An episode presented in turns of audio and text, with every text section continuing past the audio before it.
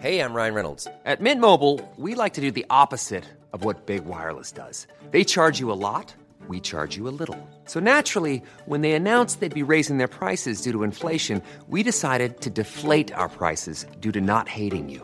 That's right. We're cutting the price of Mint Unlimited from $30 a month to just $15 a month. Give it a try at mintmobile.com slash switch. $45 upfront for three months plus taxes and fees. Promo rate for new customers for limited time. Unlimited more than 40 gigabytes per month. Slows. Full terms at mintmobile.com. Hello? Hello? Podcast Network Asia.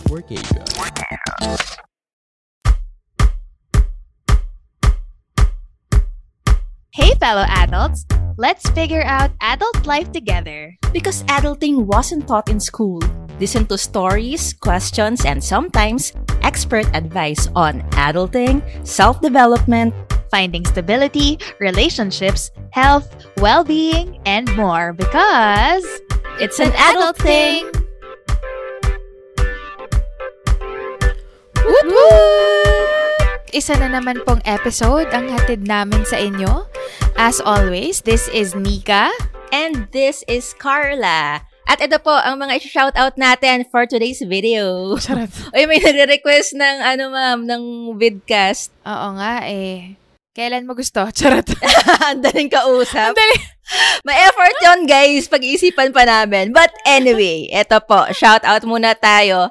Hi to Isha on Twitter na na-miss daw tayo cause a memory got triggered. Ay. Naalala raw niya yung sabi natin na karma is just a life lesson that will keep on repeating until we finally learn from it. Ah. Hala, lala, lala. Ano kaya yun? Ano kaya ang Oo memory? nga eh, juicy.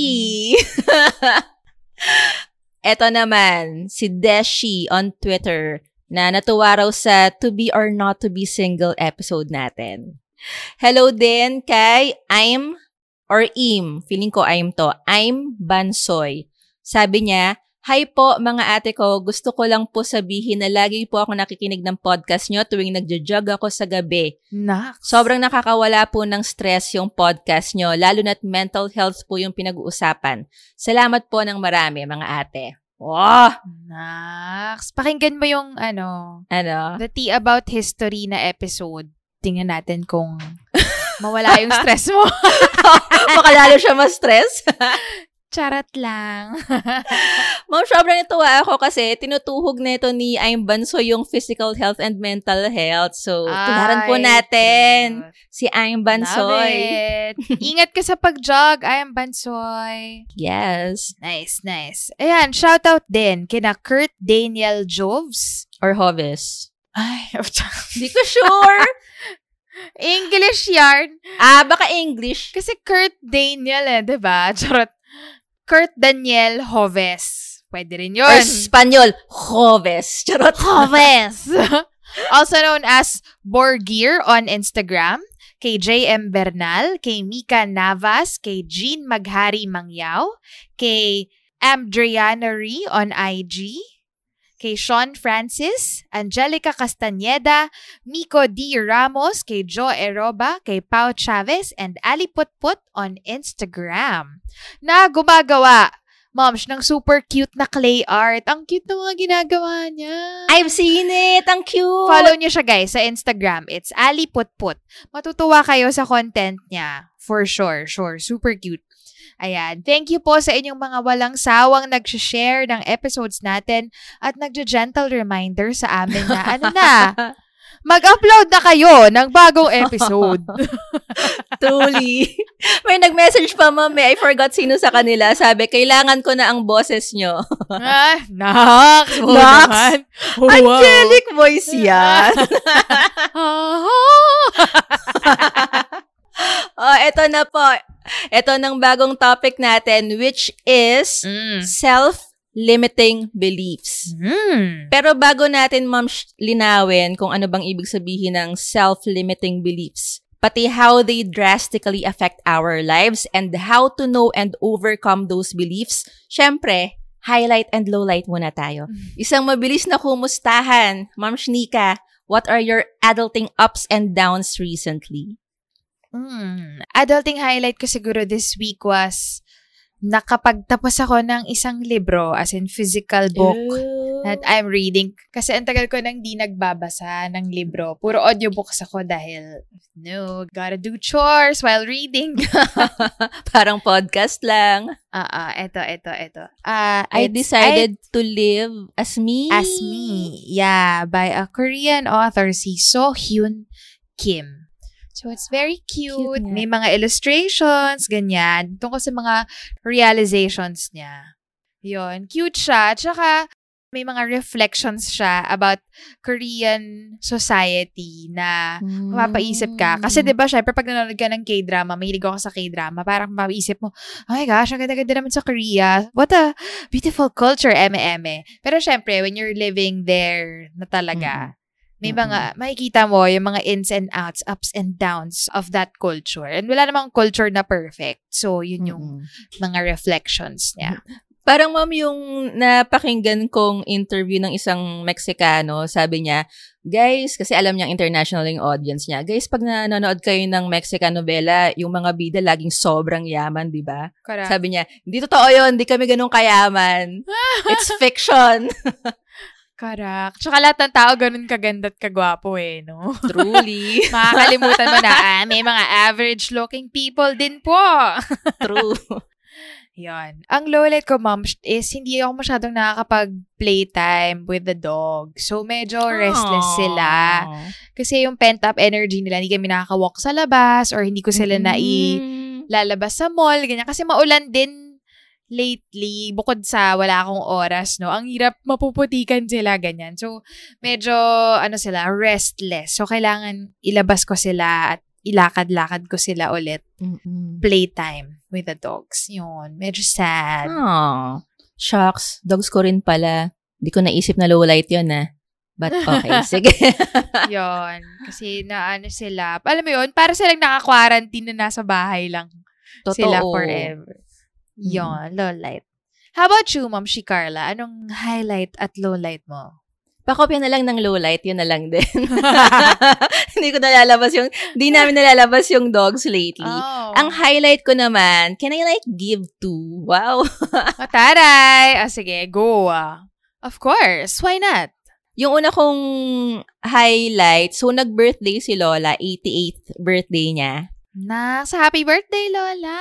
Thank you! Ayun, so family dinner, few relatives, tapos ang sarap ng handa. Mom, may lengua, tsaka lumpiang sariwa, which is like Mommy! two of my most favorite ulam ever. Mami! You know me. Yes, I know. ko rin yan. Kaya ako binring up para mainggit ka. Grabe. Tapos yung isa kong highlight, adulting highlight, you know, alam mo to, um, message ko kagabi kasi proud na proud ako. Ano So, meron na akong air fryer. Yes! We love an oilless queen. Oilless? Yes! Oil-free. Oo, yon So, highlight siya sa akin na kapag hash brown ako, ma'am, kagabi, ng hindi nakababad sa mantika. Love it. Important siya sa akin kasi, di ba nga, pamilya kami ng high blood. As in, lahat ng elders ko. Elders? Tribo? oh. lahat sila high blood. So, yung generation namin magpipinsan, ine-effortan talaga namin to dodge the curse. Correct. Para hindi kayo magme-maintenance. Mga Yes! medication, ganyan. Tama, tama. Nice. O kayo rin, fellow adults, kung meron kayong loved one na namimiss ngayon, o kaya if may crush kayo na gusto nyong Mm. i-chat, pero hindi nyo alam kung ano kayang pag-uusapan ninyo, you might want to ask them, ano ang highlights at lowlights nila recently. For sure, may masishare sila na hindi pa nila napopost on social media. So just give it a try. Try nyo Yes. lang, di ba? Malay mo, shoot your shot. Lalo na yung mga low lights moms, no? Oo. Di naman pinupost ng mga tao yun eh. Kaya feeling natin, lahat ng ibang tao sa social media natin, laging masaya. Mm-mm-mm. Karak, karak, karak. Gigi, simulan na natin ang usapang self-limiting beliefs. Okay. Linawin muna natin, Ma'am, ano ba tong self-limiting beliefs na to? Although it sounds self-explanatory naman, i-define pa rin natin para pare-pareho tayo ng reference throughout our discussion. Sige. So, yung self-limiting beliefs, wala siyang textbook definition. Pero Aw. sa mga, Oo, walang one definition. Pero sa mga nasa-search up namin na articles, ito yung parang summary niya na self-limiting beliefs are our assumptions about ourselves and about the world that hinder us from achieving our goals. So, ito yung Mhm. mga stories na pinapaniwalaan natin. Usually, they're false or Mm-hmm. at least man lang inaccurate. Parang ganon. They're not completely true. Ganyan. Mm-mm. And it becomes problematic kasi hindi natin chinecheck kung tama nga ba yung assumptions natin na yun, kung updated nga ba yan, grounded ba yan sa reality. We just assume that they are true. And because false assumptions sila, or inaccurate assumptions, they limit us significantly. For example, Mm. ang limiting belief mo ay money is bad. Nako, limiting belief ko to. Charot. Money is bad. So, if I pursue money, pag maghabol ako ng pera, I'm a bad person. Kasi money is evil eh. The root of all evil. Ma'am Shnika, I Mm. want to help you become a better person. You can give me your money. Hindi, wag mo na akong paghabulin ng pera. Don't make me pursue money. Give me your money, Carla. Ah. Para, ano? Ano? Iniisip ko if it makes you a better person, parang hindi rin. Yun. And then, na, money is bad. Ganyan. And if I Mm-mm. look for it, if I ask for it, I'm a bad person. Pero, Mm-mm. that's a story that we don't consciously tell ourselves. It's not Mhm. something that we say out loud. Naku, ay, money, masama yan, ganyan. Pero, dahil, pwedeng dahil na-associate natin yung money sa evil, ganyan, Mhm. we tend to avoid it. So, we become money averse. Yung, halimbawa, you tend to avoid or parang nahihiya ka na i-price yung work mo for its real value. O kaya, iniiwasan mong maningil kahit na natapos mo na yung trabaho, nahiya ka maningil kasi sabihin, ano ba yan? Baka naman sabihin, gaman ako sa pera or etat ako sa pera, ganyan-ganyan. Pag may dumating na money, gagastusin agad because you don't want to keep it. Yung mga ganong Ano masama doon? Charot. Bakit ka galit? pala. Bakit ka galit? So, yan. Mga possibilities lang yan para lang meron tayong example to help you understand what limiting beliefs are. Can I give mom a personal example also? Ah, no, no. Ah, okay. Moving Ayan, on. okay. Charot. Of course! Yes, go! Please enlighten us. Go, go. so, yan. Share ko lang. Sa family kasi namin, actually sa clan namin, first ako na makapag-aral tsaka makapagtapos sa UP, University of the Mm. Philippines. Mm. Meron ng iba after me, pero ako yung una. Mm-mm. And guess why? Why? Charot. Malayo kayo sa UP. Chareng. Hindi, ma'am. Marikina katabi lang ng Quezon City eh. Ah, ano? Bakit? I'm the first to try. What? Kasi sa isip nila, I heard this from my mama. Mm. Like, she didn't even try kasi hindi naman daw siya papasa. La! Labo, no?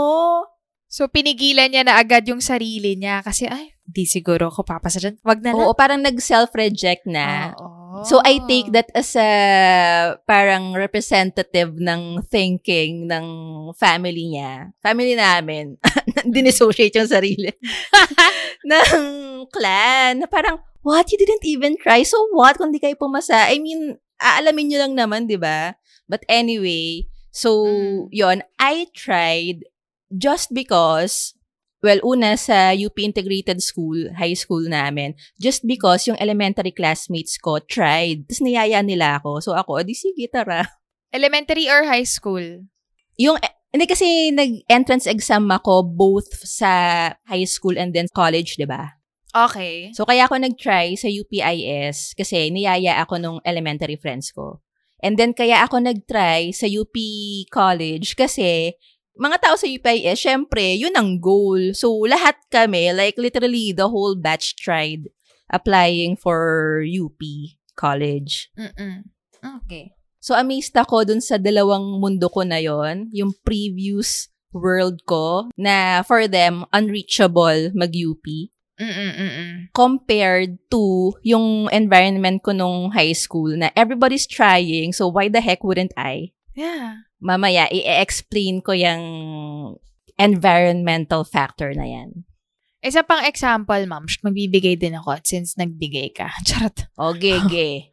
Ito, ito ang story to tungkol sa isang mathematician, si...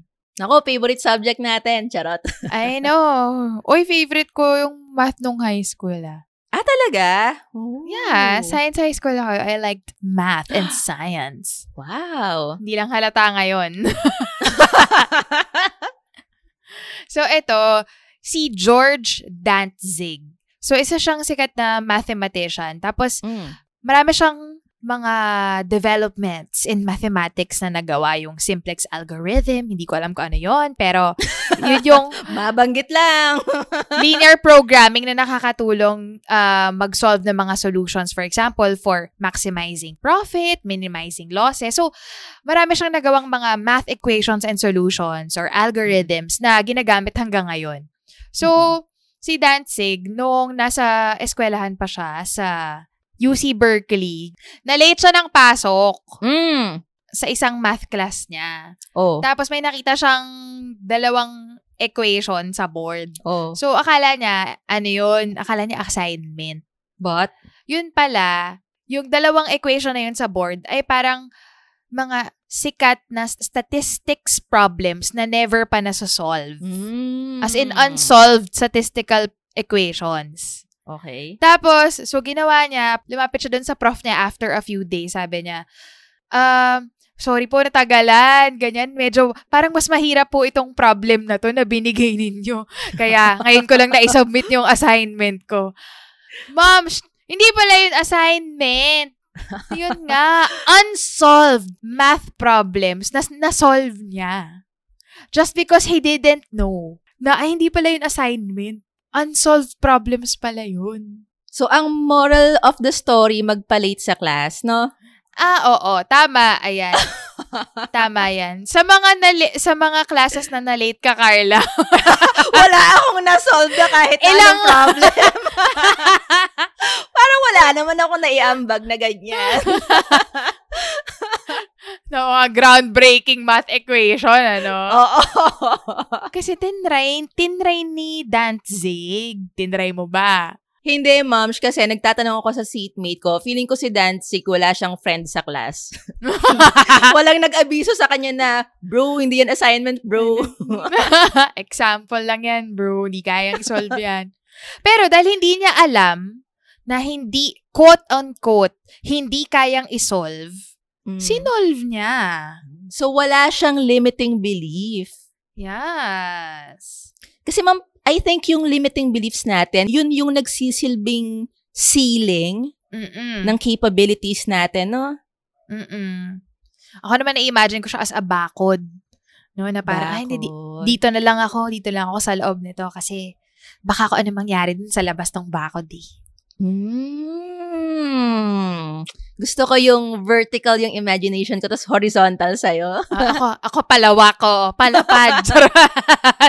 Ito pa, ma'am, sh- may Mm. isi-share ako. Narinig ko tong kwentong to sa isang sikat na sports psychologist, si Trevor Mowawad. Ang hirap. Si Mm. Trevor Mowawad. Mm.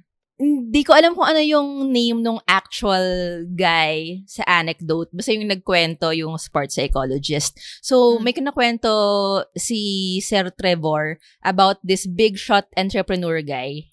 Mm. Pero, this successful entrepreneur, nung bata siya, as in, bagsakin siya, ma'am. As in, hindi siya kahusay na estudyante, no? Oo. Tapos, pagdating nung SAT nila sa USA, alam mo yung SAT? Mm-mm. SAT? Mm-mm. Parang NSAT natin. Nag-NSAT ka ba? Hindi. Ako rin eh. Anyway, SAT stands for Scholastic Assessment Test sa US. Ayun. So, para siyang NEET or NSAT sa Pilipinas.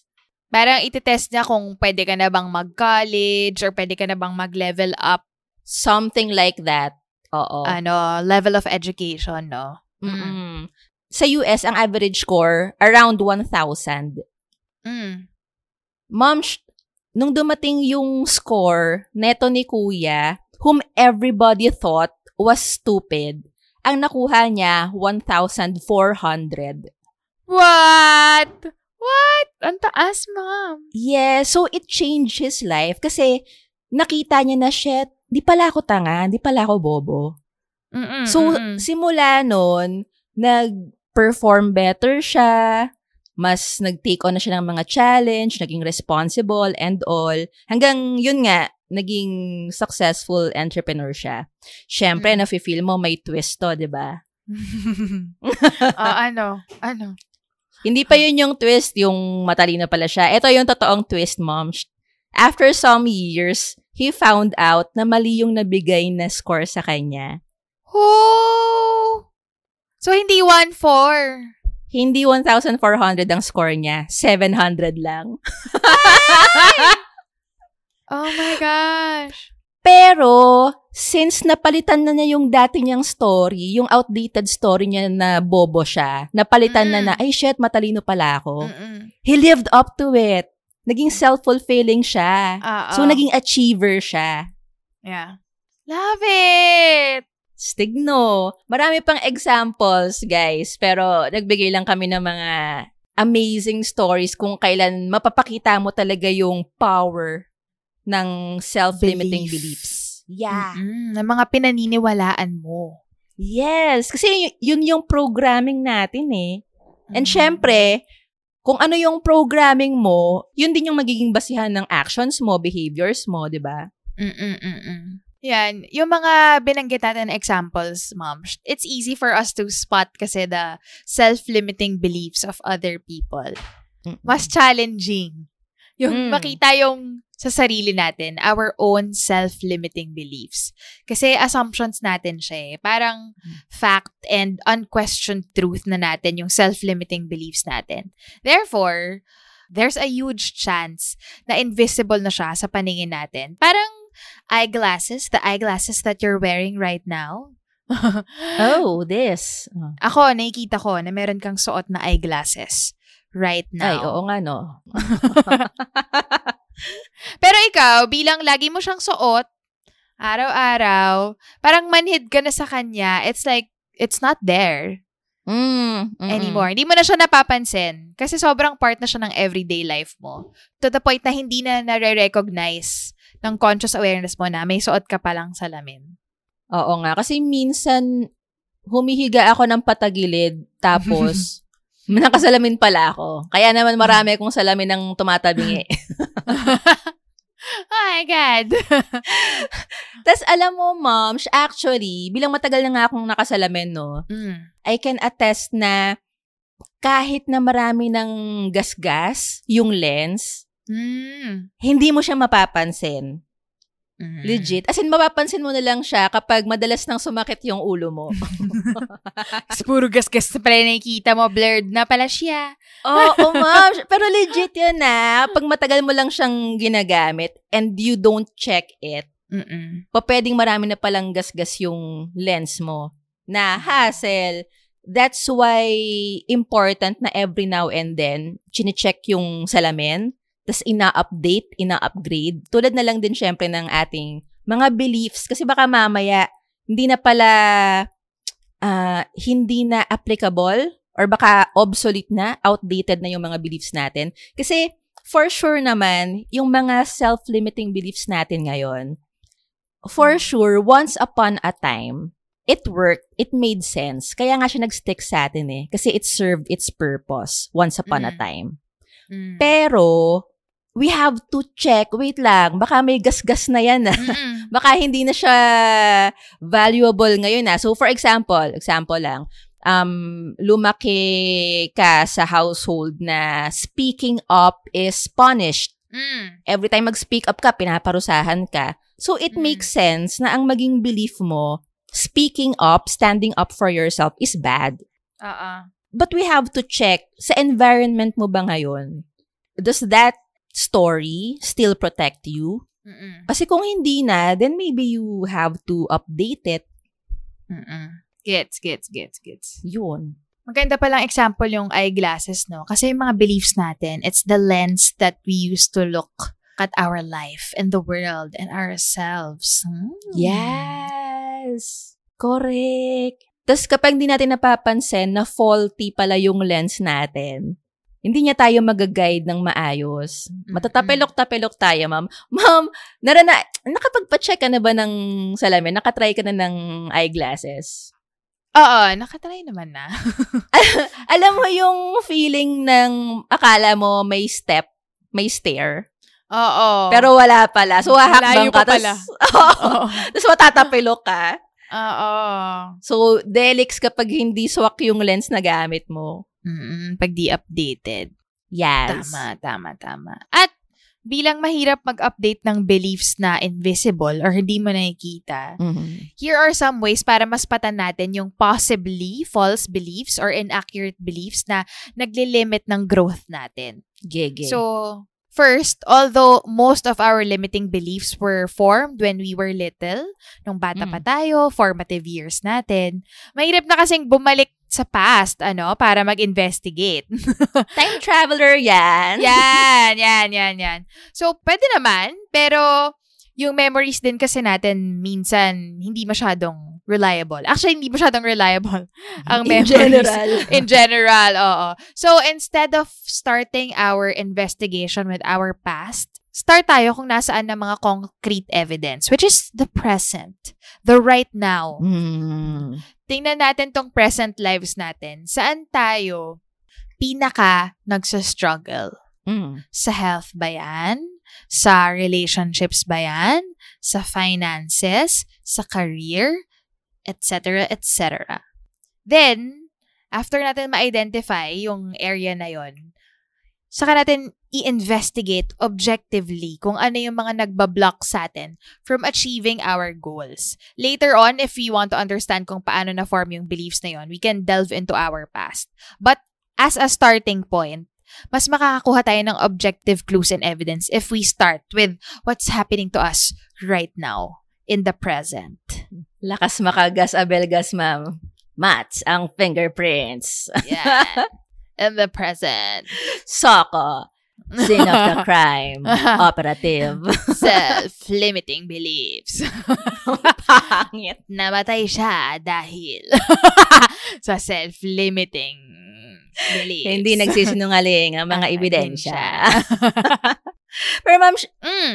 important na nabanggit mo yung term na objective. Kasi dapat talaga Mm. objective yung investigation natin. Kasi if not, posibleng ma-mislead tayo ng mga emotionally laden but false stories. So, halimbawa, someone may investigate, sabi niya, bakit hindi ako nagkakajowa? Ganyan. Mm. Mm. Pa pwede niyang isipin, ah, kasi pangit ako. Mm. Mm. Yun pala, inaasar lang siyang pangit ng classmates niya dati, nung maybe puberty times niya, ganyan. Mm. Pero Mm. if we look at the evidence, di naman pala talaga pangit si ate girl or si kuya guy, di ba? And Mm. even if hindi talaga siya kagandahan or kagwapuhan, sh- marami namang unattractive people na may jowa, di ba? Oo. Yung iba nga babaero pa.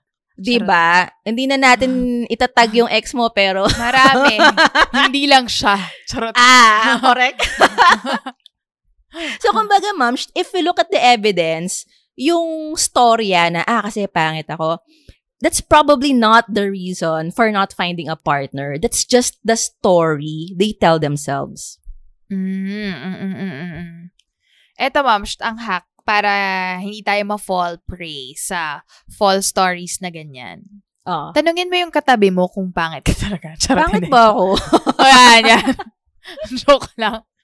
To avoid misleading answers. Subjective kasi yon To avoid Ah, okay, okay, misleading okay. answers, dapat hindi rin misleading yung questions natin. So, eto, sabi ni psychologist Tasha Urick sa TED Talk niya, avoid asking why. Avoid daw natin yung bakit, bakit wala akong partner, bakit ako mahirap, bakit yung friends ko successful, bakit wala akong jowa. Why, yung why Mhm. daw, is the wrong question. Kasi when we ask why, yung brain natin, na-force siya na mag-come up ng mga stories to answer the why. Mm. Ah, ano ba ang tawag doon? Niro-rationalize niya. Ah. Regardless kung totoo or hindi ah. Mm-mm. Parang, ma'am, ano, pag yung teacher mo nagpa-graded recitation tapos tinawag ka, no? Kailangan mo lang may maisagot. Isip na lang ako, siguro po kasi ano po. so, parang ganun din si Mind. Kapag tinatanong natin siya why, so, magbibigay siya ng kahit ano na lang na sagot, no? Mm-mm. may maisagot lang. Oo. Gets, gets. So, sabi ni Tasha Yurik, a better question to ask daw is what? Ah, Kala ko, why not? Charot. Why not? Charot. But pwede rin naman. Pero what? Ang suggested niya ay what? Kasi it leads us to a more objective answer daw. Ah. For example, what am I not doing kaya wala akong jowa? Mm. What are my spending habits kaya di ako makapag-ipon? Mm. What are my friends doing that help them in their careers? So Mm. with why, we tend to answer in the form of yung mga unverified stories nga, ganyan, or mga sarili-sarili opinion, kuro-kuro, haka-haka about ourselves, ganyan, or the world. But with what, we tend to answer with observable evidence. Mm. So, yung malilista mo, may kita mo, ganyan. What? Mm-mm. Okay. Note ko na rin, ma'am, siya. I think, Mm. especially kung nag-start pa lang tayo mag-explore ng um, self-awareness natin, kinikilala yung mga sarili natin, maybe it's enough that we work on self-limiting beliefs that stop us from achieving our goals that are important to us. Mm. So, kumbaga, yung mga importante lang na self-limiting beliefs. Kasi, I bet marami tayong self-limiting beliefs. So, maybe, unahin natin yung mga importante. Yung ibang mga self-limiting beliefs na di naman masyadong importante, maybe we can let them slide for now. Kasi syempre, limited lang yung powers natin eh. So, we have to choose our battle. So, Mm. for example, ako ma'am, ang self-limiting belief ko sa math, di ako magaling sa math. ah. Pero, alam kong inaccurate siya. Syempre, di ako magaling sa math kasi hindi ko pinapractice. Hmm. Pero, meron kasing times dati na okay ako sa math. As in like, at taas ng grades ko sa math. Tapos, Hmm. ang dali kong mag-grasp ng math. So, may mga year levels na okay naman ako sa math. Hmm. Pero, since di ko naman siya interest, eh di okay lang sa akin, hindi ako magaling sa kanya. Hmm. I'd rather work on other, more pressing self-limiting beliefs than that. Mm-mm-mm. So, if na-identify na natin, sama sabay-sabay tayo. Charot. Kung ano yung Shabay, self shabay. eh sa self-limiting belief natin through our present struggles at na-pinpoint na natin what are the things that are blocking our goals and what are the things that are holding us back. Paano naman natin i-discard or i-update or papalitan yung harmful self-limiting stories na yon? Oh, listeners, sagot. Hindi pala alam eh, no? alam mo yung classmate mo na pag di alam ang sagot, ituturo ka. Ma'am, Oo. sinika po. Ah, ikaw yun. Ikaw yun, Carla. Kung magkaklase talaga tayo dati. Hindi talaga tayo. Hindi kita papakopyahin. Charot. Feeling ko, ma'am, sabay tayo absent. So, Ah, pwede rin. Hindi rin, hindi rin tayo magkakakopyahan. pwede rin, pwede rin yan.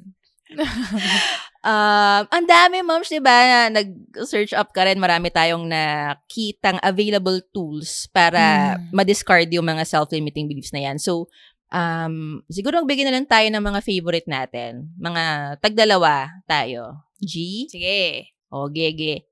Yung sa akin, ang isi-share ko na favorite kong tools, among many ha, Hmm. favorite kong tool sa pag-overcome ng self-limiting beliefs ay environment and alter ego. Pero dun muna tayo sa Oh. environment. Mm. Cold environment, warm environment, Depende sa topography. humid Wow! environment. Topography! Please explain. Simulan natin dito sa wonderful quote. Yan. Taray. Ni Alexander Den Heyer. Sabi niya, Mm. when a flower doesn't bloom, you fix the environment in which it grows, not the flower. Totoo naman. Mm. Diba? Kasi sh- I think ha, lahat naman ng self-limiting beliefs natin, we learned it from external sources. Yep. Kumbaga di naman tayo pinanganak na may self-limiting belief kaagad, di ba? Oo. Ay, hindi ko kaya, hindi ko kaya lumakad. I'm an infant eh. Labo. hindi ko kaya gumapang. so, yung mga beliefs na yan, indirectly, Mm. naturo or napasa or na-influence sa atin ng pwedeng parents natin or friends, school, neighborhood, relatives, community, yung mga nasa paligid natin. Society, Lipunan! media. Yan. Actually, Lipunan! actually. Kasalanan ng lipunan to eh. Charot. so, it's very, very difficult to nurture new beliefs Mm. and even new habits if you keep on absorbing the same signals and same messaging from the same environment again and again. Mm-mm. So, kailangan, kung gusto natin ng new beliefs, makakatulong na magkaroon tayo ng new environment.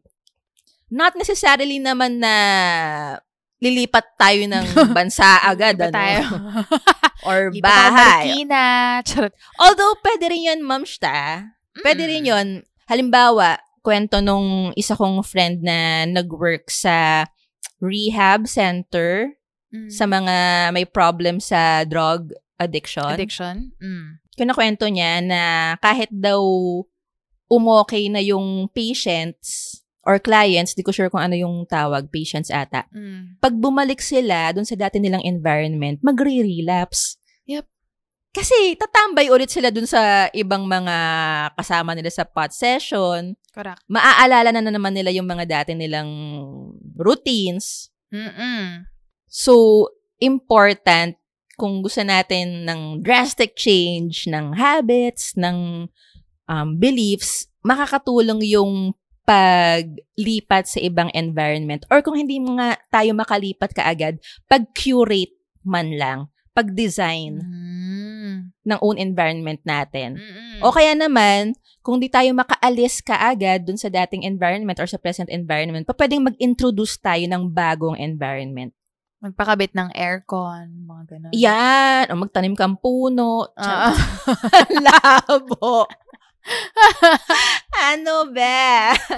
Halimbawa, ma'am, naisip ko, nung Mm. formative years natin, college, Mm. teenagers tayo nun eh, napunta tayo sa org, na binrainwash tayo into thinking na kung ano man yung ibigay na task sa atin, kaya natin yan.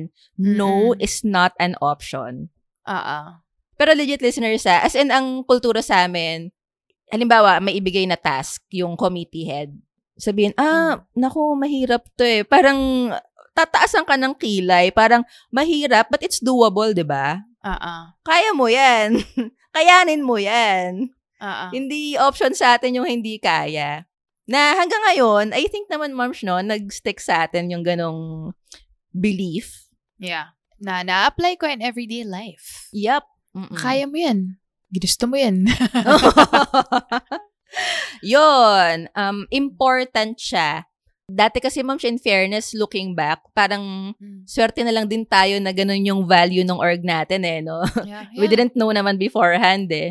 So, medyo swertihan na lang yon Pero now that we're more aware kung ano yung mga gusto nating i-imbibe na values, I think it's important to plant ourselves in an environment na norm yung values that we strive to have. Mm. So, halimbawa, ang gusto natin magi tayong healthy, gusto nating maging core value natin yung health, then we have to surround ourselves with people na yun yung reality sa kanila. Like, hindi lang basta aspirational na, na pare-pareho kayong dreaming of being healthy. Mm. Like, mas matindi, mas stronger yung impact if yung new environment mo, healthy na talaga sila, yun na yung norm nila. Parang yung dragon boat nyo, Nika. yeah. 'Di ba? Mm-mm. Pagdating mo doon, Yeah. yun yung norm. Everybody's active, everybody's conscious sa kinakain nila, kung healthy ba or hindi. Mm-mm. So, wala, magagaya ka. Magagaya ka talaga. eh.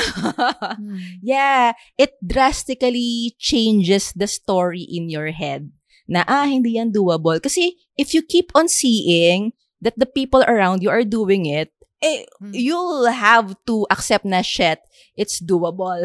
Mm-mm. so, kaya ko rin. agree, agree. Yun, yun ang isa sa favorite hacks ko. And it's so powerful talaga. Environment. Yes, kasi ano tayo eh, um, tawag dito, social animals. Mm-mm. Ikaw, ma'am, sh- ano ang favorite mo na tools? Kinda similar to your tool, which is environment. Mm. Mine naman are role models. Oh. Role models. As in, sina Tyra Banks, Oo. sina Naomi. Model eh. Oh. na Pietro Boselli. yeah, yeah. Charot. Role models. Yung mga taong inspirational at pwede mong tularan. Hmm. Parang ganon. Okay. So, just a little background there. Growing up kasi, lagi ko naririnig yung growing up in the province in a patriarchal environment. No, parati kong naririnig yung kababae mong tao, ginagawa mo yan? Or kababae mong tao, dapat ba ginagawa mo yan? Ganyan. Oo nga. Meaning, hindi mo kaya yan kasi babae ka or bawal mong gawin yan kasi babae ka. You're not supposed to Yun. do that. Yan yan. Oo, na parang, as a kid, basic mo, ah, bak- bakit kaya? Bawal? Oh, sige. Sabi ng matanda eh, must be true. Mm-mm. Ganyan. Saka marami rin ako experience na, na halimbawa magpapaturo ng math or magpapaturo ng chess, ganyan. Or kung ano man, something new that I want to learn. Maririnig ko from some adults na, naku, mahirap yan. Hindi yan kakayanin. Iba na lang gawin mo. Or wala tayong pera. Iba na lang gawin mo. Ganyan. Feeling ko, ma'am, siya hindi nila alam kung paano ituro. So, dinidiscourage ka nila. Exactly. Yon. Pero, buti na lang, ma'am, Mm. what saved me was matigas ulo ko. Yeah. matigas ulo ko. So, kasi, kaya matigas ulo ko kasi marami naman ako nakikita na gumagawa ng mga contrary to the limitations that are being put on me. Mm. So, may mga role models na some are real and some are fictional. Mm. Sige. So, ah, halimbawa, maraming mga protagonists or mga bida sa mga libro, sa mga movies na napapanood mo as a kid Mm-mm. na kahit nga cartoons eh, na maliit siya na bata or mahina or walang pera, babae, etc. Hmm. Pero pang lahat na kahinaan, ganyan, ano, na punta sa kanya. Pero malalabanan niya at ma-overcome. Yung mga underdog stories na nagtatagumpay. Ready to pop the question? The jewelers at BlueNile.com have got sparkle down to a science with beautiful lab grown diamonds worthy of your most brilliant moments. Their lab grown diamonds are independently graded and guaranteed identical to natural diamonds, and they're ready to ship to your door. Go to BlueNile.com and use promo code LISTEN to get $50 off your purchase of $500 or more. That's code LISTEN at BlueNile.com for $50 off. BlueNile.com code LISTEN. Millions of people have lost weight with personalized plans from Noom, like Evan, who can't stand salads and still lost 50 pounds. Salads, generally, for most people, are the easy button, right? For me, that wasn't an option. I never really was a salad guy. That's just not who I am. But Noom worked for me. Get your personalized plan today at Noom.com. Real Noom user compensated to provide their story. In four weeks, the typical Noom user can expect to lose one to two pounds per week. Individual results may vary. I think kaya ka naging mangkukulam dahil kay Hermione, di ba? Charot. Oo. yeah, isa siya. Moms, isa siya. Like, si Hermione, she's a, alam kong fictional world to, pero Hmm. she comes from a family na walang magic. Mm. But moms, because she's so hardworking, Mm-mm. sipag mag-aral, lagi siyang top of the class in all her classes. Ganyan. Mm-mm-mm. Naging super powerful witch siya in her world. Si Katniss Everdeen, mula sa Mm. pinakamahirap na distrito ng Hunger Games, ng Nueva Ecija. Charot. ng Nueva Ecija. Ganyan. Pero, dahil meron siyang skill, lumalaban siya for her family, ganyan, na-overcome niya lahat, ma'am, nakapag-overthrow siya ng government. Ganyan. Real Mm. people in my life. Nanay ko, lagi niya, Mm. siya, lagi niya itong sinasabi sa sarili niya, ako, hindi ako magaling sa eskwela, ganyan, ganyan. Pero, pag nakikita ko siya in life, street smart, Sobrang madiskarte, no? madiskarte, matapang, lolo't lola, magsasaka, Mm. ganyan. Pero may sariling bahay, naging teacher, ganyan. May sariling business pala yan, ganyan na parang people have the ability to overcome their limitations. Na nakikita ko in life. Kahit hindi nila alam ah, na ikaw nga eh, galing mo nga eh, babae ka pero look at what you've done. Yung lola ko kasi ganun eh. Ay naku, yung babae hindi pwede maging presidente. Ganyan, hindi pwedeng mag, hindi kaya yan ng babae. Para ako, Lola, ikaw nga, ang galing-galing mo, nakapag-ipon ka, nakapagpundar ka ng bahay, ganyan-ganyan. Pero babae ka. Tsaka nagturo ka ng generations of children in school. 'Di ba Parang, Hindi siya pero, hindi siya pero babae ka at babae ka. at babae ka. O, hindi, pero kasi yun yung mindset niya. Pero, Oo, gets, babae gets. lang ako eh, ganyan. So, yung mga ganon. Oo, oo, oo. Tapos nakokolekta mo yun as you grow up, you see people like that na, oh my gosh, they can do it. Tapos ang naging mantra ko, kung si ano nga, as an ingitera, no? na matigas ang ulo. Ang mantra ko ay, si ano nga, kinaya niya eh. Kaya ko rin yan. Kahit babae yan, lalaki, whatever, mayaman man siya or not. Si ano nga eh, kinaya niya yan, kaya ko rin yan. And eventually, as I was growing up, as in nakaka, dumadagdag pa yung role models, like, having a good boss who believes in me, na nagbibigay ng right balance of praise and challenges, ganyan. Mm. Inspiring friends na, oh my gosh, ang galing niya. Ano, ano bang ginagawa mo? Bakit ang galing mo? Ganyan. Who are not afraid to try things with me, ganyan. Or tell me na, ah, hindi, kaya mo pa. I think kaya pa natin to. Kaya pa natin to, right? Yung mga ganyan. Role Mm, models mm, na ganon. So, yung mga tagagatong. Tagagatong, oo. Sa mga good role models. And disclaimer lang na, ano ah, I did not find these people intentionally na bata pa lang ako, oh my God, I need to find a good role model so that I can overcome my challenges, ganyan-ganyan. Mm. At first, I got lucky kasi I was born into a family na may mga matatabang na babae, ganyan. Mm-mm. And then, nakapasok ako sa school na yung mga nakatabi ko masipag mag-aral, ganyan. Mm-mm. And then eventually, as I was growing up, nanonotice ko na lang na doon na ako nag-gravitate sa mga tao who are good for Mm. me. Tapos, kapag napapansin ko na, ah, parang, parang magkaiba kami ng Values. trip nito ah, parang hindi siya nakakabuti for me or nang magkaiba na kami ng vina-value, eh, nagde-drift apart kami. Nag eventually nagde-drift away kami kasi hindi na kami swak eh. Yon. Mm-mm. Hindi na siya nakaka-inspire? Ganon? Mm-mm, mm-mm. Sorry, gusto ko lang din mag-disclaimer kasi parang mm, just because I had role models, hindi naman ako naging strong, independent woman agad-agad, no? Marami pa rin akong um, marami pa rin effect yung words na gano'n, yung babae ka lang, or mahin, or hindi Oo. natin kaya yan, wala tayong pera, ganyan-ganyan, na nakapag-limit sa mga decisions ko in life. Halimbawa, hindi ako nag-pursue ng math course kasi sabi ng tito ko na super galing talaga sa math na idol ko, ganyan. Mm. Ay, mahirap to eh, mahirap tong course ko, baka hindi mo kayanin, ganyan.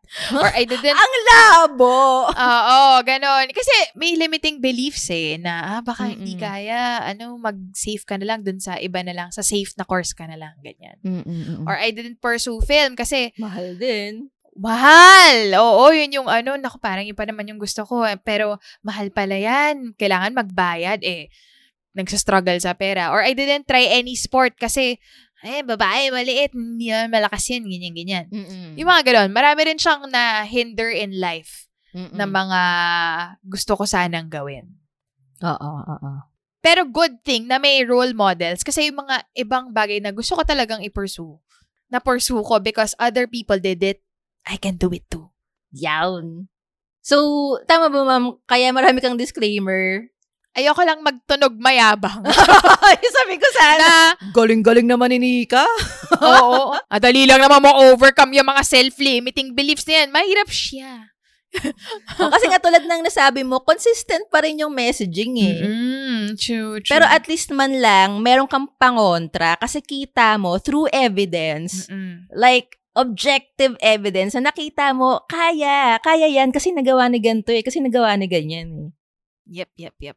So, hanap na, uh, ako nun, unconscious or I got lucky. So, ngayon na narinig nyo na to, do it intentionally na hanap na kayo ng good people for you. Mhm. At work, in relationships, in school.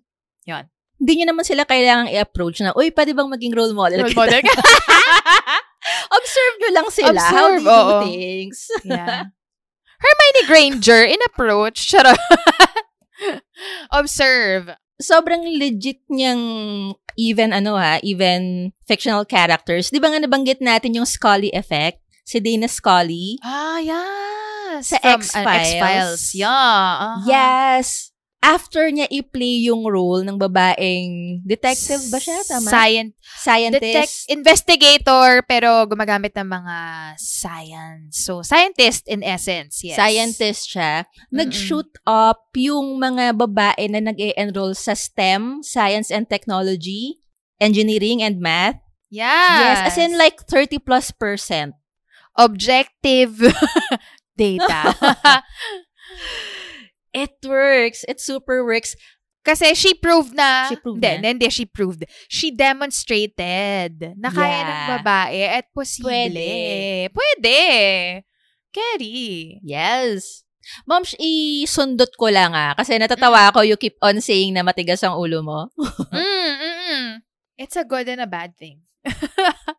Ako kasi, kahit anong pilit or away sa akin ng nanay ko, pag ayaw ko talaga, di ko talaga ginagawa. But Mm. If it doesn't make sense to me, ba't ko gagawin? or gagawin ko pero passive-aggressive so mababisit din siya, di ba? So wag na lang. Mm. But anyway, ngayong adult na ako, I've come to rebrand that trait of mine Mm. not as hard-headed but strong-willed. Ah, pak. Love it. Or sometimes I even call it strong-hearted. Ah, love Meaning, it. you cannot discourage me easily. Mm-mm-mm-mm. And I see that in you also. So, kasi may negative connotation eh. Ah, Ah, tigas ang ulo natin. I think Tama, hindi tama, matigas tama. yung ulo natin. Hindi lang tayo madaling ma-discourage because we are strong-willed. Love it. As in yung gulong natin ah. Charot. Strong-willed. Strong-willed. Track yarn. Charot. Laba. Ah, tama. Ito, ma'am, yung sinasabi mong sina Hermione, sina Katniss. Lolo't Lola, Katniss, si Tita. Ah. It reminds me ng concept ni Malcolm Gladwell, popular author, journalist. Mhm. Nabasa ko to, shock, sobrang tagal na nito ah. I hope I'm remembering it right. Nabasa ko tong concept na to sa Tipping Point, The Tipping Mm. Point na Mm. book niya. Meron Mm. siyang binabanggit na permission giver. Mm. So kapag may nakita tayo na ibang tao na gumawa ng isang bagay that we thought was not doable, Ah, ah, parang ah, ah. it gives us the permission to do that too. Aha, aha, aha. Na pa pwede siyang magamit sa magandang bagay at hindi magandang bagay ha. Mm, mm, mm, mm, mm. Kasi halimbawa, yung mga terorista na bomber, kapag pinangalanan mo yan, pag nilagay mo yan sa cover ng isang rock and roll magazine, a-idolin yan ng mga tao. So, pwedeng gayahin nila yung ginawa niya. Mm, mm, mm, mm.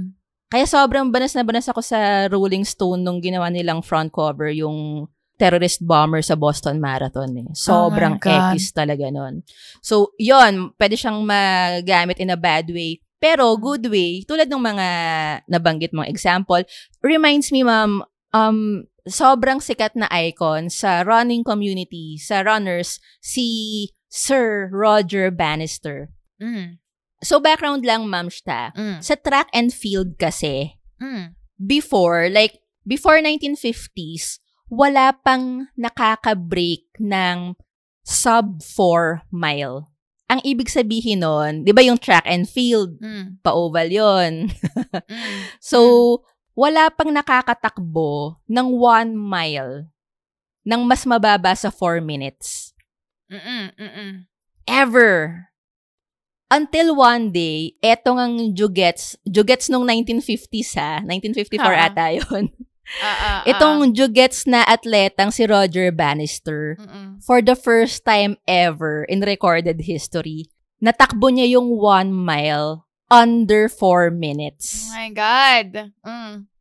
Siyempre, it made waves. As in, super sikat niya because of Ah, ah. that legendary feat. First to run one mile in under four minutes. Tapos ito ang magic. Mm-mm. Because runners, during his time, found out na, ay shit, pwede pala. Mom, after niya, ang dami nang Oh nakabreak my God. nung four minutes. As in, sunod-sunod, parang year after him, two years after. So, ang dami na ngayon na sub four milers. Damn. Just because may permission giver na, oh shit, nagawa ni Roger Bannister. So, pwede, kaya ko rin gawin yan. Na Mm. left yung limiting belief na undoable siya. Mm. Galing, galing. Yeah, sobrang legit yung um, role models or idols. Idols? Ma'am, can I share lang? Meron kasi akong, in my head, meron akong category ng idols. Dalawang idols. Okay. K-pop tsaka charot. Hindi, yung ganong idol. Kahit anong idol ah, basta yung mga taong hinahangaan natin. mm. For me, I think meron tayong dalawang klase ng mga idol. Mm. Yung idol na proxy, tsaka idol na peg. Okay. Yung mga idol na proxy, na-observe ko to sa mga tao na sobrang, I don't know, obsessed, fixated, in love sa mga idol. Okay. But it's because, feeling ko ah, I might be wrong, pero the way I interpret it, parang ginagawa nilang avatar nila yung mga idol na yon. Parang Mm. proxy. Pinoproject nila yung sarili nila dun sa idol. Yes. Okay. Yes. So, halimbawa, sobrang idol ni Kuya Guy, for example, si Pacquiao. Okay.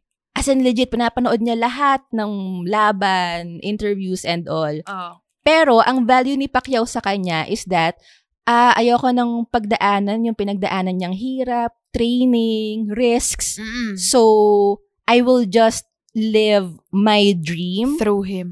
through Mm. him vicariously. That's why in Mm. my head, I call it proxy idol.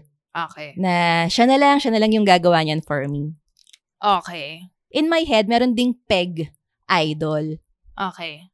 Peg meaning benchmark na, ay, ganyan, ganyan ko gustong maging. Mm-mm. Parang yung sinasabi mo na, ah, kaya niya. So, ipeg natin yan. Kaya niya pala eh. Mm. Na-pave na niya yung way for me. Mm. Natanggal na niya yung self-limiting beliefs ko. Gagawin ko rin yan. Paano ba niya ginawa yan? Gayahin ko. Hindi Mm. ko man maabot yung naabot niya. At least, siya yung peg ko. Yeah. Siya yung model ko. Siya yung susundan ko. Mm. I think lahat naman tayo merong mga proxy idol and peg idol. Kahit ako, meron akong mga proxy idol and peg idol. Halimbawa, Blackpink. Di ko man plano maging pop star sa buhay ko, no? I would love to, pero parang, um, di, girls, you do it for me. ah. Gets, gets. di ba? Pero meron din akong mga peg idol na parang, Mm. ay, shit, pwede pala yun. Sige, gayahin kita. Mm. Kaya ko to nabanggit kasi I think tendency ng maraming tao na mas stuck sa puro proxy idol. Okay. Dahil nga may limiting belief sila na, ah, since I can't do it naman, I'll just live my dreams through other people. So wala na silang peg idol. Mm-mm-mm. Parang point to ponder lang na yung mga idol ba natin, proxy idol ba sila or peg idol? Mm-mm. Or sino sa mga to ang proxy idol ko, sino dito yung mga peg idol? Gets, gets. Ano pa, Carla? Ano pang tools mo to dismantle, dismantle your self-limiting beliefs? Ayan. Eto, kapit guys ha, I'll really try my best to explain this. okay. yung kanina kong nabanggit, alter ego. Okay. Hindi to yung like alter ego na parang nakikita natin sa mga movie na split or mga dissociative personality disorder ah.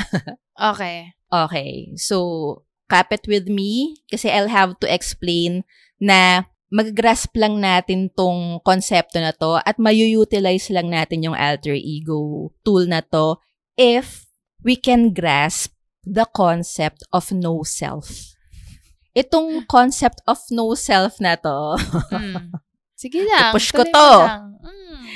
kasi naipush ni Buddha to eh, so ipupush ko rin to. Kung kaya ni Buddha, kaya mo rin. kasi ang tagal na niyang tinuturo nito, ma'am. Like, 2,500 years ago pa, Mm. niya pinopropose na, guys, wala kasing self. Okay. As in, ganun niya sinabi. As in, guys, ganun. guys! ang pinopropose niya, hindi nga pinopropose eh. Kasi, napatunayan na niya through enlightenment. Ang gusto niyang maintindihan ng mga tao, guys, itong self na ina-assume natin, it's just an illusion. It's just a story we tell ourselves na merong Carla and she is like this, she is like that, her history is blah, blah, blah, anak ni ganto, kapatid ni ganto, kaibigan ni blah, blah, blah, gumraduate blah. It's just a story na nakakurate sa utak natin. And that's the story we keep on reinforcing and telling ourselves again and again and again. But at the end of the day, it's just a story. Storya lang siya. So it doesn't make sense na ililimit natin yung sarili natin na, ah, I've just never done that. So it's just a story. And the problem is that we're taking our own stories seriously. Okay. Now, if we're taking our own stories or identities too seriously, ang hirap talaga niyang baguhin or i-bend. I'm using the term bend kasi I love this scene from one of my all-time favorite movies, The Matrix. Mm. As in yung unang-una. Napanood mo na yan, ma'am?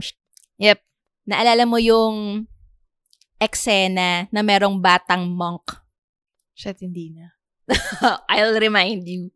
So, may na-meet si Neo na child monk, batang monk, na Okay. may mga spoon, parang pinaglalaroan lang niya yung spoon. Ah, yeah. Okay. Oo. Tapos, hahawakan niya, itataas niya, and then, yung spoon, titignan lang nung bata, tapos magbe-bend on its own. Okay, yeah. I remember this. So, nagtaka si Keanu. So, yung isang unbent spoon, binigay nung kid monk kay Keanu, tapos kinuha ni Keanu. Tapos, iniisip ni Keanu anong gagawin niya. Sabi nung kid monk, Do not try and bend the spoon. That's impossible.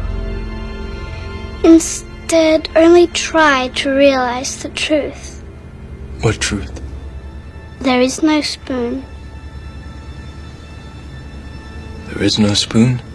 Then you'll see that it is not the spoon that bends, it is only yourself. So, for me, decades after ko mapanood yon, I have given it a new interpretation. So, i-replace lang natin yung spoon with self. Don't try to bend yourself. That's impossible. Instead, realize the truth. There is no self. Kasi, when you realize that the self is just an illusion, it liberates you. You can be anyone. You can be anything. You don't have to be Carla the Filipino or Carla from the family of high bloods mm-hmm. or Carla from this and that. Carla, the woman, Carla. You don't have to be anything. So you can be anyone, anything. Does it make mm-hmm. sense? Yeah. Oh. na yun din yung sinasabi ni RuPaul, di ba? Na we were all born naked. The rest is drag. Yeah. We're just performing in accordance to the story we tell ourselves. Mhm.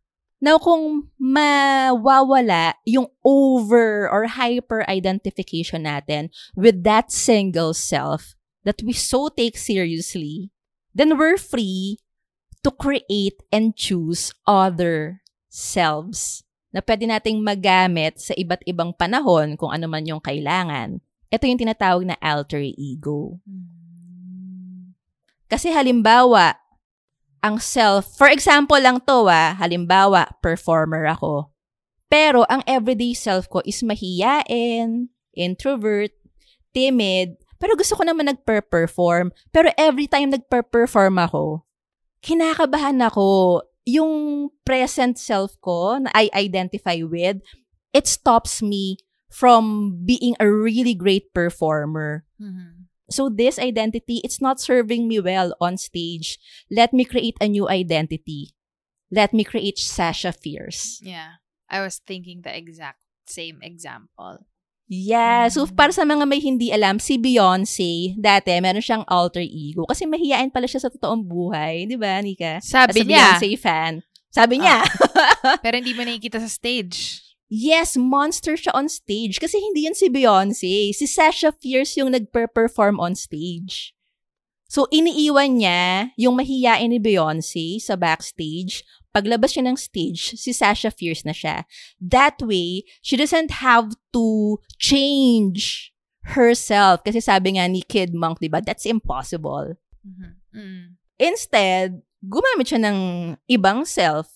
Tapos after the show, uhuhubarin na niya Mm. yung alter self niya na yon, alter ego. Another example, kilala mo si Black Mamba?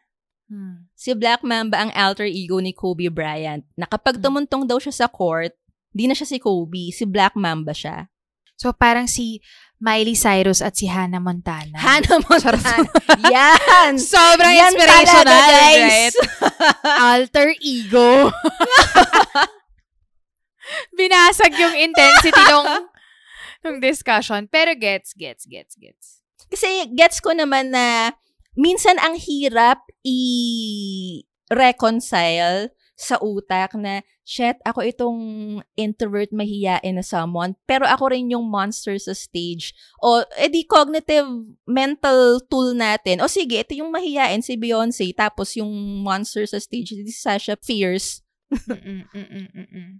And I think sobrang helpful ng alter ego kasi sa iba't ibang um, aspeto ng buhay natin or iba't ibang events, iba't ibang occasions, iba't ibang self yung kailangan natin. Mm-mm. Like, kapag nagpapadede ba si Beyonce, kailangan niyang i-activate si Sasha Sasha, Fierce. Fierce. Maglalalabay lang naman siya, di ba? Binibiritan pa eh, no?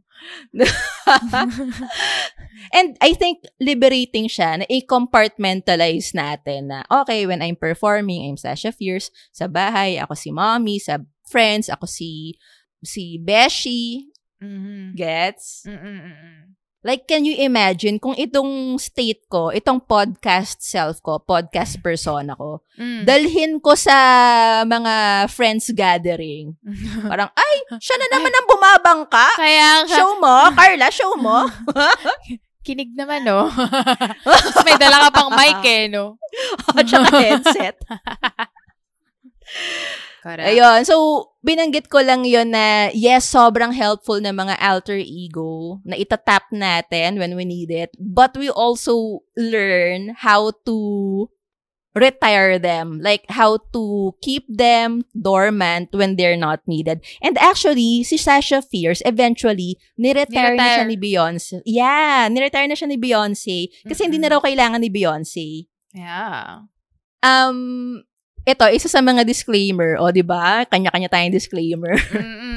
Kasi, feeling ko, mahihirapan ng maraming tao na gamitin tong tool na to, especially kung prone sila, kayo, Nika, Mm. sa imposter syndrome. Mm. Kasi, if you view an identity as an alter ego, then baka maging prone kayo into thinking that you're just pretending. Mm. When you're actually you're not pretending. As in nag-change ka talaga ng character. Ikaw din yun. We can have many selves. We have many selves. Di lang tayo mindful and aware of it. But anyway i-share ko lang din yung hack pang counter or antidote sa imposter syndrome. Mm. balik tayo sa look at the evidence. Okay. I got this, nabanggit ko na to before, I got this from sports psychologist, professor and coach Marcus Manalo. Remember him, Mm. Mika? Yes. Mm. Ayun. Sabi ni coach, pag minomotivate daw niya yung mga atleta niya, Athletes. Mm. yeah, na may self-limiting belief or nagsi-self-doubt, sinasabi niya, look at the data. Tingnan mo yung mga na-accomplish mo na. Nagawa mo yan dati, di ba? Mm. Meaning, you're capable. Mm-mm. You're just doubting yourself, but you are capable. We have proof for that. Na-resonant din dun sa sinasabi ni James Clear, one of our favorite na sinasite sa podcast, especially nung earlier episodes. Mm. So, si James Clear, para sa mga new listeners, bukod sa favorite ko siya, um, siya yung author ng Atomic Habits. So, sinasabi ni James Clear, every action you take is a vote for the type of person you wish to become. No single instance will transform your beliefs, but as the votes build up, Mm. so does the evidence for your identity. Mm. This is why habits are crucial. They cast repeated votes for being a type of person. So, every time na nagper-perform ng mahusay si Sasha Fierce, nakikita ni Beyonce na, I'm the one doing that. I am Sasha Fierce. Gets, gets. Ma'am, ikaw ba, meron kang instance na ginagamit mo yung alter ego? Hmm. Hindi ko sure if against, kung ginagamit ko to to overcome a self-limiting belief, pero ginagamit ko to to perform at my best. Okay. So, meron akong teaching self. Mm. Hindi ko alam, Nika, kung napapansin mo if may difference yung hangout Carla sa podcast Carla. Meron. Meron naman. Meron. Mm. yeah, like, ibang state yung tinatap ko, yung ina-activate ko. Mm. And para ma-activate yon na consistent din sa mga nakikita kong ibang examples, may ritual. Mm. So, halimbawa, for Beyonce, ang ritual niya, pag daw nag-stiletto na siya, tapos narinig niya niya yung cheering ng crowd, Mm-mm. lumalabas si Sasha Fierce. Mhm.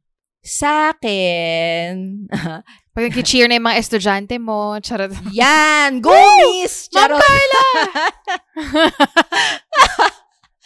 um, nakakatawa. Sobrang babaw lang nito ah. But I have teaching glasses. oh, very Clark Kent.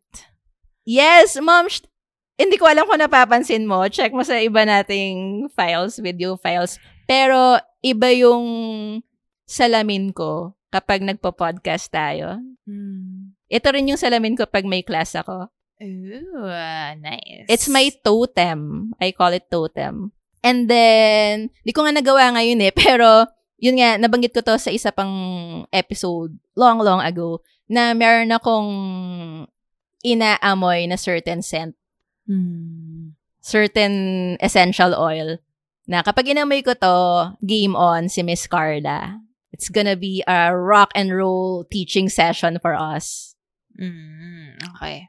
As in, mom, legit ah, kahit na gaano ako kapagod or kaantok or Mm. dragging my feet Yeah. sa pag-set up. Kasi, listeners, medyo ang setup namin sa podcast, may dalawa akong ilaw, may mic, may headset, i-rearrange ko yung laptop ko, ayusin ko yung mga nasa likod ko. Kapag na-conjure up ko na si teaching slash podcast Carla, oh, na-roll na yon. Ah, Ikaw ba? May ganun ka? I guess I think so. Every time I have to pitch to a client or I have to perform or whatever. Actually, kahit sa Dragon Boat, Hmm. pag sinuot ko na yung life vest or pag nahawakan ko na yung paddle, Mm-mm. iba yung ina-activate sa brain na, okay, dapat competitive na. Mm. Yung mga ganon. May mga ganong things. Mm-mm. Yeah. Sa pitch, ano yung ritual mo? Hmm, wala akong ritual, pero kasi yung mga clients, these are people that I usually will not talk to. Mhm. Pero I have to sell an idea to them. Mhm. So, nagkakaroon ako ng, hey, listen to me. Listen to this interesting thing that I'm going to show you. Parang may ganun akong Mm. mode na usually I would just rather not talk to you at all.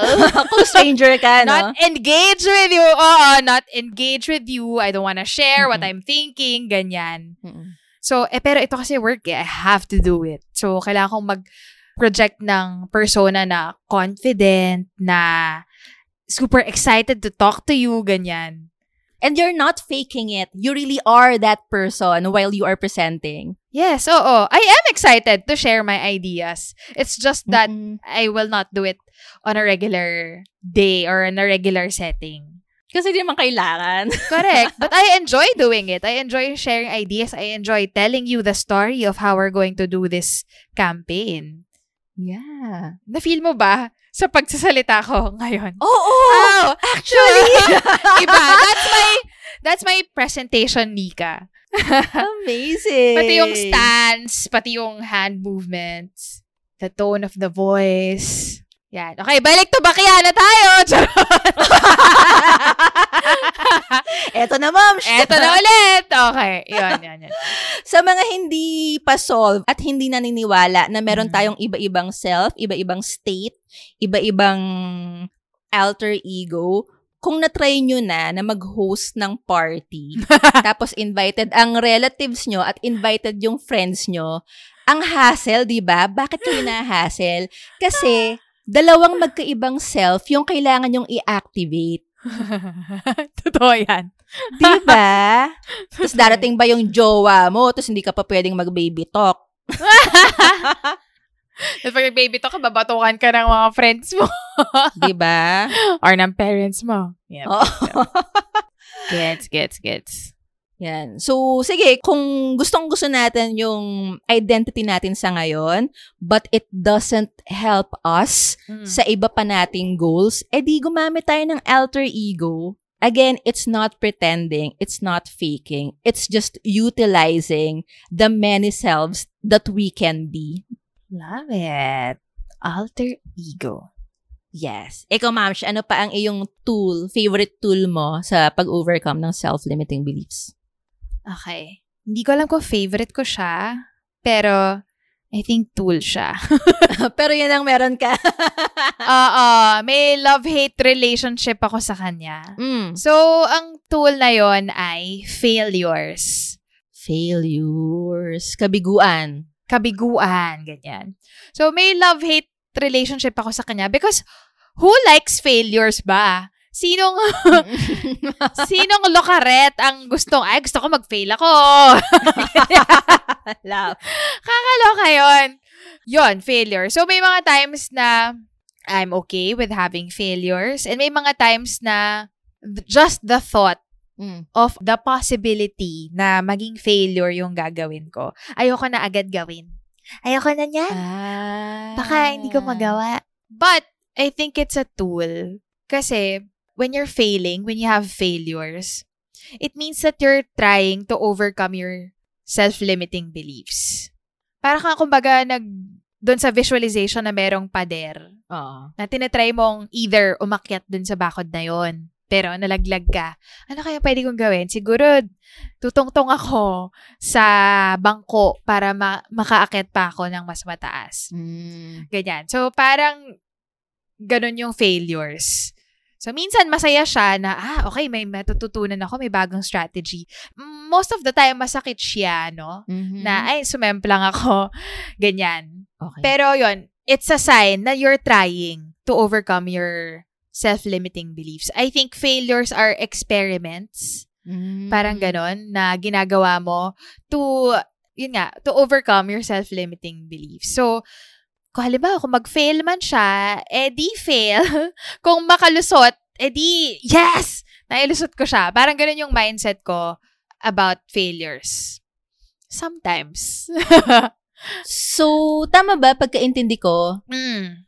it's like you're treating failures as data? Yes. Mm-mm. Na parang, okay, tinry ko to, hindi ko nalusutan yung hurdle, it means hindi enough yung tinuntungan ko. So, kailangan kong mag-try ng something higher. Something like that. Mm-mm. Siguro ano rin, i-relate ko ng konti dun sa alter ego na explanation mo kanina. Ah. Para I think, nalilimit natin yung sarili natin because of our ego na meron tayong Mm. sense of self na ito yung importante ako because of this. Because eto ako eh, magaling ako about this certain thing. Magaling ako sa math, halimbawa. Oo. So, or hindi, magaling ako sa school, mataas ang grades ko. Pero, sa math, asabihin ko na lang na ayoko niyan kasi baka baka bumagsak ako or mahirap kasi siya. And kapag nag-fail ako, it will shatter this image of myself that I have.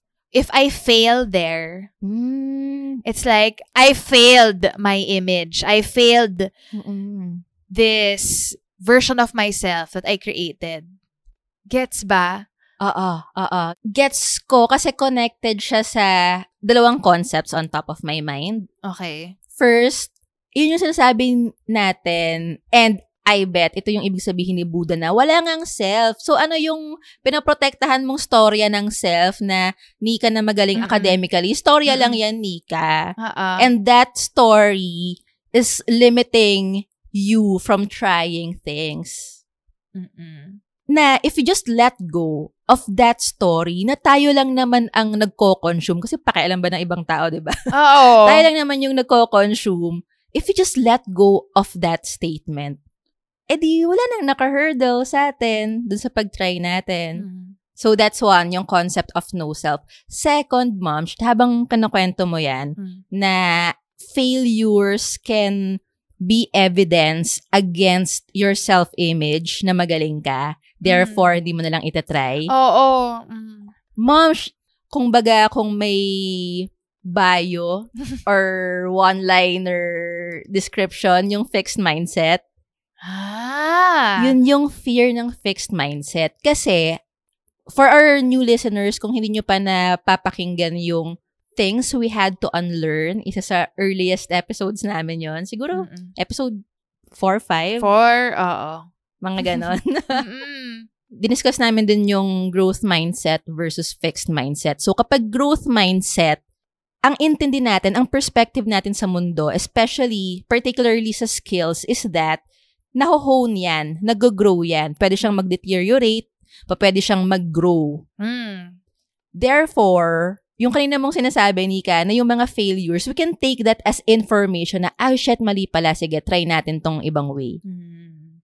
Pero kapag fixed mindset, ang perspective ng mga tao with fixed mindset is that, kaya siya fixed, ang abilities, ang traits, ang skills are fixed. Mhm. Therefore, we are fixated not on growing them, but on maintaining, the Maintaining. image. Ah, ah, okay, okay. Kasi nga fixed siya, 'di ba? So kapag nag-fail tayo, mapapraning tayo, mapaparanoid tayo na shit, people might take it as an evidence Mm. na yung trait ko pala ay hindi kagalingan. Mm-mm-mm. So yung mindset, it makes a whole lot of difference. Mhm. Na nakakatawa, Nika, kasi pareho mong nabanggit. Sabi mo, minsan ganto, minsan ganyan. So maybe, kapag ang activated sa'yo is yung growth mindset, Yeah. you take failures as data, as information, as experiment. Mm-mm. Pero pag ang activated sa'yo, maybe, is yung fixed mindset, Yeah. doon ka na sa self-conscious na, shit, people might take that as an evidence na hindi pala Hindi kagalingan magaling. yung, oo, yung trait ko na yon Mm-mm. Hmm, interesting. Naaliw ako kasi it goes to show na we can be growth mindset minsan or maybe sa ibang aspects of life Hmm. and still fixed sa iba, no? Yeah. Kaya nga tayo ano, alam ka na bang na- nalaman mo lang yung growth mindset na apply mo na agad sa lahat sa, Sa lahat ng buhay, buhay. mo. oo. Sa, Oh. sa lahat ng aspeto ng buhay mo, no? Kaya nga, konti-konti natin siya ginagawa. yes, yes. Yan. Parang ito rin, yung mga self-limiting beliefs. May mga ibang Mhm. self-limiting beliefs na tayong na-overcome. Pero marami pa dyan ng, I'm very sure, nandyan pa rin. Oo. Nilalabanan pa rin natin. Or baka nga hindi pa natin nilalabanan kasi hindi Kasi tayo hindi pa natin aware. alam. Correct. Corrected by. Mhm. Yes. Oy, kayo rin, guys, listeners, kung meron kayong mga self-limiting beliefs na na-overcome na, Mm-mm. or that you're trying to free yourself from at the moment, Mm-mm. let us know by sharing this episode on social media with your own kwento in the caption. Pakitag kami please para mabasa namin and hopefully ma-share yung post nyo. Our handle is It's an Adult Thing across Facebook, Twitter, and Instagram. And guys, if you find this episode helpful, if you find our show helpful, baka pwedeng parate naman ng 5 stars dyan sa Spotify or kung saan man kayo nakikinig. Please! Don't limit yourself to just 4 stars. Charot. I-five nyo na. Five nyo na! Hindi, kasi malaking bagay na may mataas tayong rating kasi yun yung pang-convince natin sa new listeners to try out our show. The more listeners we have, the bigger our adulting tribe is at mas marami tayong karamay sa pag-figure out ng adulting. Right? Yes. Yeah. O guys, utang na lang muna yung reco round ha kasi ang haba na ng episode. Marami na tayong na-recommend within the within the episode. Pero, fellow adults, kung kayo, meron kayong recommendations na any adulting hacks or tips na hopefully hindi pa namin nare-recommend before, Mhm. please send us a voice clip habang kinukwento nyo yung reco ninyo. Maximum of one minute. Best if tahimik ang kapaligiran while you are Yes. recording. And we will try to include them in our next reco round. Yes. We want to hear your voices and your recommendations. Yes, please. Yes, please. For now, magpapaalam na muna ulit kami. This has been Carla. And Nika, replacing the limiting stories that hold us back with empowering beliefs that help us grow. Because it's, an adult thing. The views and opinions expressed by the podcast creators, hosts, and guests do not necessarily reflect the official policy and position of Podcast Network Asia. Any content provided by the people on the podcast are of their own opinion and are not intended to malign any religion, ethnic group, club, organization, company, individual, or anyone or anything.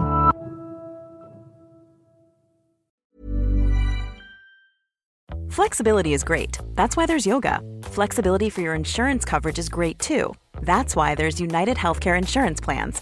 Underwritten by Golden Rule Insurance Company, United Healthcare Insurance Plans offer flexible, budget friendly coverage for medical, vision, dental, and more. One of these plans may be right for you if you're, say, between jobs, coming off your parents' plan, turning a side hustle into a full hustle, or even missed open enrollment. Want more flexibility? Find out more about United Healthcare Insurance Plans at uh1.com.